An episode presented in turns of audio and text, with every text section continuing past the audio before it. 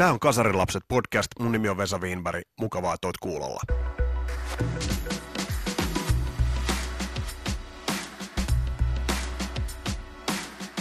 Ja kiitokset ihan ensi alkuun podcastin nimestä ja kiitos itse asiassa palautteesta kaikille, jotka ovat, olette näitä paria jaksoa kuunnelleet. Mutta erityiskiitos menee Panu Markkaselle. Pohdittiin tuossa eräsiltä vähän WhatsApp keskustelussa siitä, että mikä tämän podcastin nimi voisi olla ja Panu sitten heitti hyvän idean, jos tämä voisi toimia nimellä Kasarin lapset, niin mennään sillä. Se oikeastaan kuvaa aika hyvin tätä podcastia ja niitä aihevalintoja. Ollaanhan nyt puhuttu nuorekkaista aiheista, kuten Kissistä ja Teslasta ja Chappy Checkeristä tähän mennessä, joten jatketaan samalla linjalla. Iloitaan nyt sen verran itse asiassa ajankohtaisesta asiasta ja poiketaan musiikista ja kasarista, että iloitaan siitä, siitä tosiasiasta, että käsillä tällä hetkellä ovat valosat illat ja jääkiekon pudotuspelit. Ei voi kuin ihailla freesiä nuorekasta Ilveksen joukkuetta. Ää, eihän sillä ole mitään palaa kärppiä vastaan, mutta saipaa vastaan todella freesi, jopa semmoinen puol-anarkistinen ote sillä joukkueella, jota täytyy vain arvostaa. Ja totta kai IFK-merkeissä mennään tämä kevät hamaan ta- loppuun saakka, katsotaan miten käy. Mutta palataan musiikkiin, tämä on siinä mielessä mielenkiintoinen viikko, äh, oliko nyt perjantaina, 22. päivä vai 23. päivä lauantaina.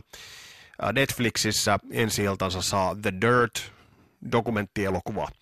Mötley Cruesta, bändistä, jota olen aina rakastanut syvästi. Siinä on ollut aina jotain ihan täysin uniikkia. Mä näin Mötley aikoinaan alkuvuodesta 90, kun bändi painoi Dr. Feelgood kiertuetta isoilla areenoilla Jenkeissä Billboard-listan ykkösenä. Bändi oli silloin, sanotaanko uransa ehkä siellä absoluuttisessa huipussa, todella tikissä kunnossa. St. Petersburgissa, Floridassa näin. Keikan silloin, ja lämpärinä piti olla muistaakseni The Warrant, mutta Jenny Lane oli pudonnut lavalta, loukannut itsensä. Lämpärinä oli Raging Slab, joka on muuten itse asiassa yllättävän hyvä bändi, mitä sitä olen kaivannut tuolta hyppysiini tuolta eri, eri syövereistä. Mutta Mötley Crue veti todella kovan setin. Show oli todella iso. Tommy Leen rumpusetti liikkui silloin hallin katossa.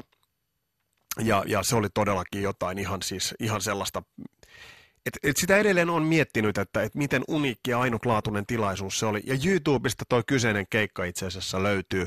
Ja on ollut jotenkin hämmästyttävä katsoa sitä keikkaa sen takia, että se on filmattu likipitään siltä paikalta, missä itse tuon aikoinaan silloin katsoin.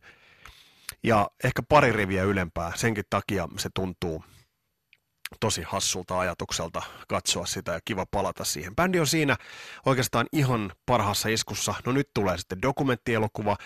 Kun bändin äijien nykyhabitusta katsoo tänä päivänä, mulla tulee jotenkin South Park mieleen, ainakin Vince Nailista. Sekin muuten äänetään Vince Nail, Äh, Vinselle on makea elämä maistunut aina ja, ja viime aikoina on tainnut Dunkin Donutsin donitsitkin alkaa maistumaan, mutta ei se mitään. Kaverihan on aina ollut siitä tunnettu, että jopa parhaimpina päivinä niin lauloi joka kolmannen, tai jätti välistä joka kolmannen tai joka neljännen sanan. Äh, nykyään se on kääntynyt niin, että laulaa ehkä joka kolmannen tai neljännen sanan, silloin kun laulaa, tai laumaa nimeä kantava bändi. Äh, Mick Mars, maailman aliarvostetuin kitaristi, tsekatkaa Home Sweet Home biisin soolo. Uh, ja tulkaa sitten sanomaan, että Mick Mars on paskakitaristi. Soolo, jonka sä voit viheltää sen melodian, soolo melodian läpi.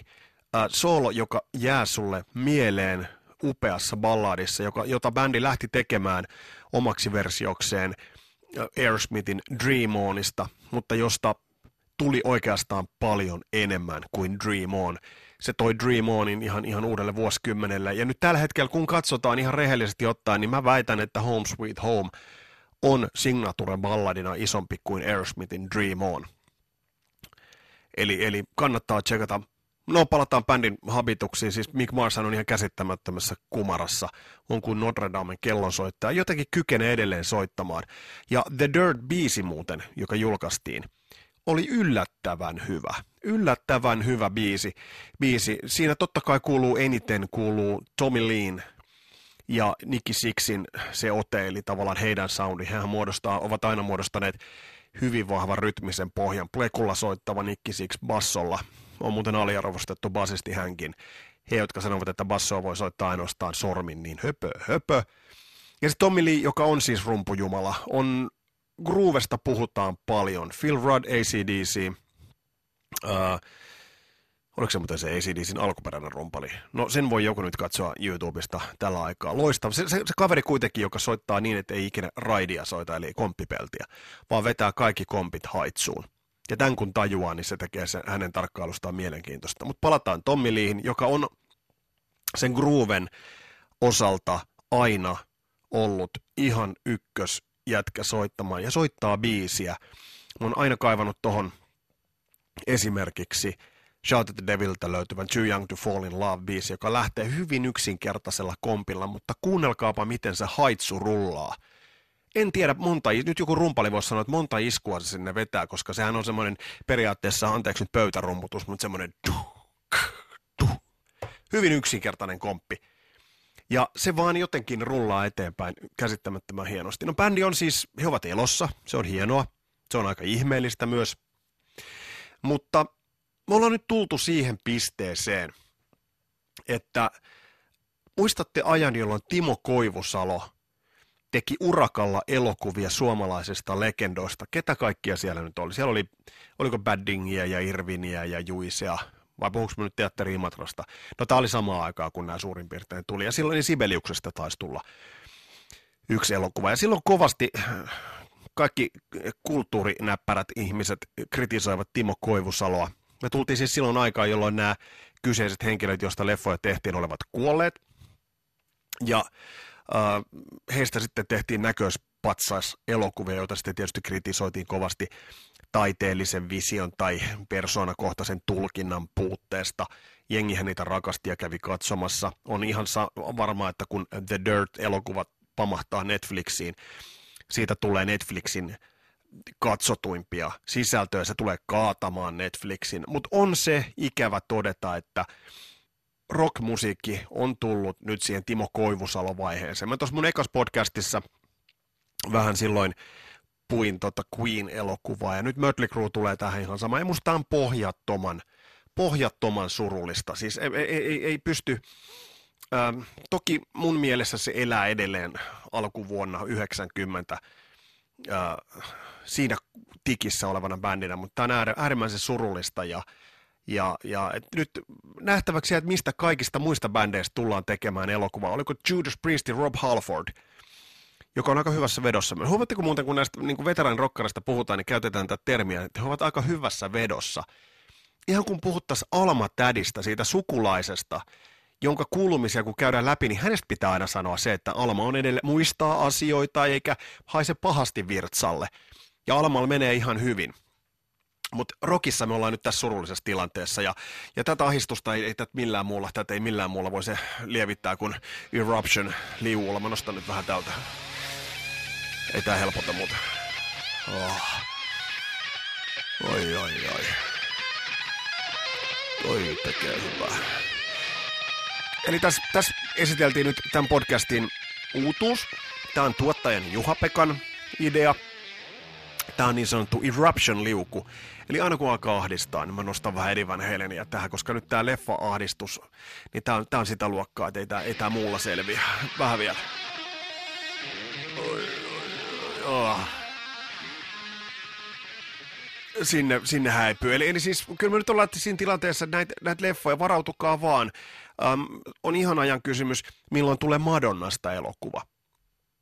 Uh, ei, eipä siinä nyt sinällään varmasti tarinan käänteitä olisikin, ja en nyt tiedä, että onko Madonnasta itse asiassa tehtykin jo elokuva. Voi itse asiassa pitää paikkansa, mutta Madonnasta ehdottomasti elokuva, no bändeistä dokumentteja on tullut, mutta kenestä muista?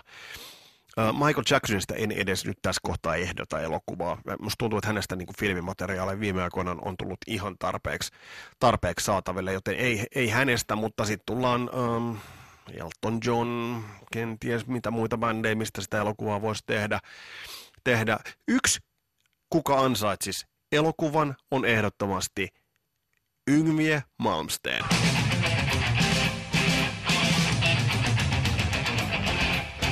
On nimittäin sen sortin legenda, että on, on tämän podcastin loppuun ää, pidettävä pieni oodi, pieni ylistyspuheenvuoro kitaristille, joka on itse asiassa käsittämättömällä tavalla jakanut varsinkin muusikoiden mielipiteitä aina, ja on jollain tavalla punainen vaate itseään kunnioittaville muusikoille, jotka arvostavat pitkällistä treenaamista ja sitä niin sanottua fiilistä soitossa. Kuunnelkaapa aina, kun muusikko puhuu, tai musiikin harrastaja, tai varsinkin muusikko puhuu, että soitossa ei ole fi- jonkun soitossa ei ole fiilistä, niin yleensä se tarkoittaa sitä, että tämä sanoja ei ole viitsinyt treenata yhtä paljon kuin nyt esimerkiksi Yngvien Malmsteen, joka nuorena poikana lähti Mike Varnin kutsumana Amerikan mantereelle, taisi olla vain, että kitara ja jotain muuta. Kamaa ainoastaan mukana, meni Steeleriin, Alcatraziin, äh, loistaviin bändeihin. Graham Bonnet muuten kiertää parasta aikaa Suomea. Älkää menkö katsomaan. Säälittävä. Ja sitten ryhtyi Yngvie Malmsteen soolo-uralle. Ja, ja kaverihan on aina ollut siinä mielessä mielenkiintoinen, että ottanut vaikutteita Nicola Paganinista, italialaisesta viulistista, josta sanotaan, joka myi sielunsa ää, pirulle, jotta sai soittotaidot. Siinä on muuten yhtymäkohta Robert Johnsonin hienosti.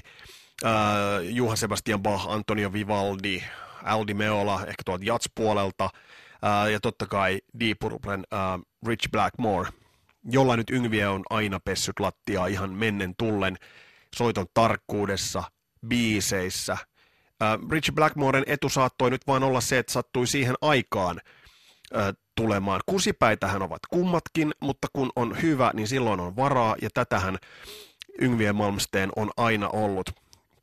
Hypätään Yngvien uralle tuohon 90 vuoteen. Musta koomisin juttu on, kun silloin Yngviellä oli laulajana Rainbowssa laulunut Jolene Turner, niin silloin Yngvie julkaisi hienon Rising Force-levynsä siivittämänä uh, Live in Leningrad, joka kuulostaa muuten nyt kohtalaisen koomiselta, koomiselta tallenten nimeltä. Live in Leningrad live DVD, tai se taisi olla VHS. Siinä lopussa on sellainen kohta, kun Jolin Turner, joka on kieltämättä aika meritoitunut ja, ja ähm, kunnioitettu laulaja, niin jää äh, tervehtimään yleisöä sinne loppu. Muu bändi, mukaan lukien Ynkkä, ovat jo poistuneet lavalta. Ja Jolin Turner jää sinne vilkuttelemaan yleisölle, niin mitä tekee Yngviä? Tulee sinne takas lavalle, ottaa Jolin Turneria käskynkkään ja raahaa hänet lavalta pois. Mun stagelle et jää kyllä viimeisenä. Näin toimii todellinen stara. Tosi ristiriitainen hahmo. Mä tiedän, äh, mietin sitä, että miten paljon ihmisten mielipiteisiin on vaikuttanut hänestä se, että, että, että on aina siekailematta tuonut esille rakkautensa Rolexeihin, Ferrareihin, Äh, muutti Floridaan ja asuu siellä edelleen, elää aika sellaista näyttävää elämää, mutta ei se on hänen vikansa, että meitä se kismittää. Siinä on yhtymäkohta myös Joe Bonamassaan. Ei toi elämäntapa, vaan se, että se kispittää muusikoita. Äh, Joe Bonamassaan on sellainen, että se, hänhän ei ole arvostettu blues-muusikko, kuten niin monet muut vaan, vaan Joe Bonamassa on aina jotain muovista tai keinotekoista – Joe Bonomas on pirun tuottelias, ahkera soittaja nuoresta pitään. Soittanut todella hyvin, yhtymäkohdat ovat Yngvien ihan kiistattomat, vaikka genre on, on hyvinkin erilainen. Yngvieltä tulee muuten uusi levy ihan näinä päivinä ja vetelee siinä pelkkää bluesia ja soittaa itse muuten kaikki soittimet. Se on niin Yngvietä. Ja mikä se on soitella se, kun kykenee. On yksi kitaran suurista ehdottomasti eittämättä legenda.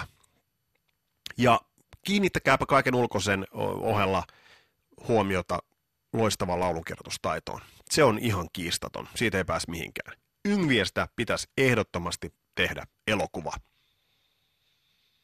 Tässä oli mun Kasarilapset podcast tällä kertaa. Öö, täsmennetään vähän elementtejä, katsotaan mitä tästä tulee, millainen matka on. Kiitos kaikille, jotka olette ollut mukana. Me ollaan nyt kuljettu sellainen matka yhdessä, että kyllä tätä pitää pikkasen Eruptionia saa tänne taustalle. Oikein mukavaa kevästä viikkoa. Just sulle palataan asiaan ja pysytään kuulolla. Morjes!